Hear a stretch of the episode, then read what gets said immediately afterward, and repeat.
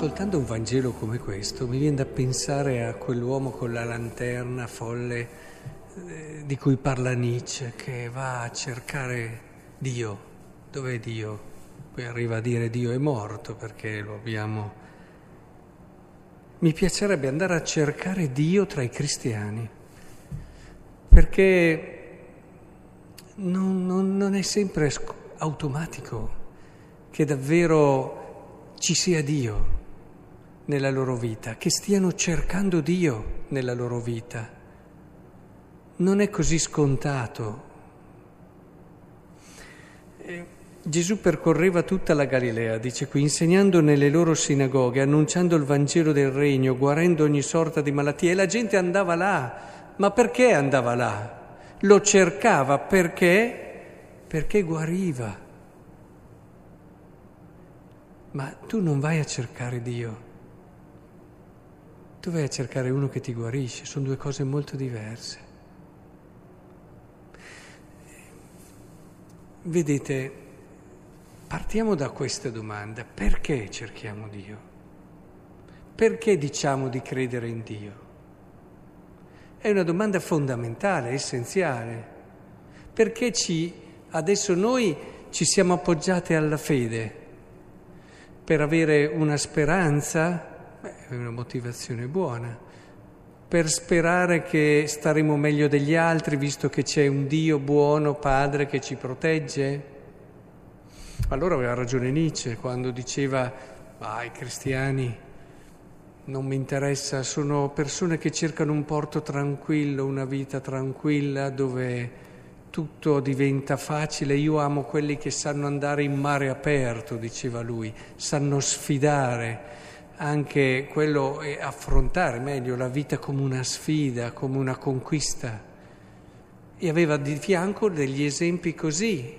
E quindi è chiaro che nasce questa critica, che ha un suo senso. Perché se noi come cristiani cerchiamo il porto tranquillo, intanto non lo troveremo mai, ma soprattutto non troveremo Dio. Non lo trovi Dio se cerchi una vita tranquilla. Ce l'ha detto anche lui, sono venuto a portare il fuoco sulla terra e come vorrei che questo fuoco fosse già.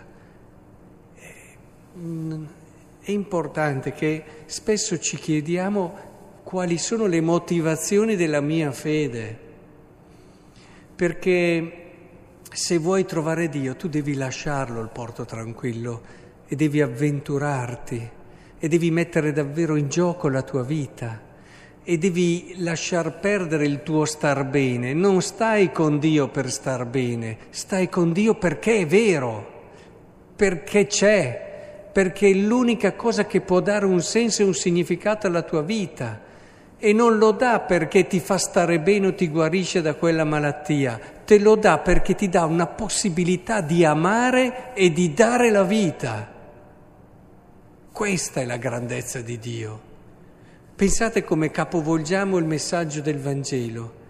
Pensiamo che Dio sia al nostro servizio per farci star bene, ma così sarebbe un mentitore ce ne abbiamo tanta di gente che ci racconta ti faccio qui, ti faccio là, sarebbe un politico come tanti Dio, ma non è così.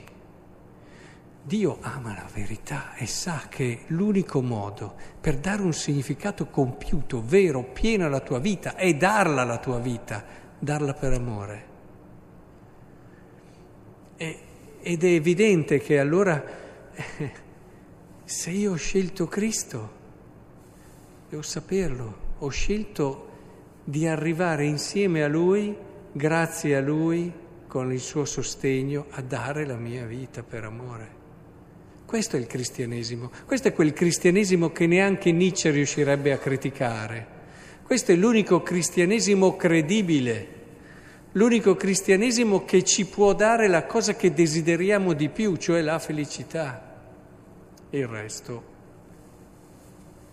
fa molta scena, ma poca sostanza.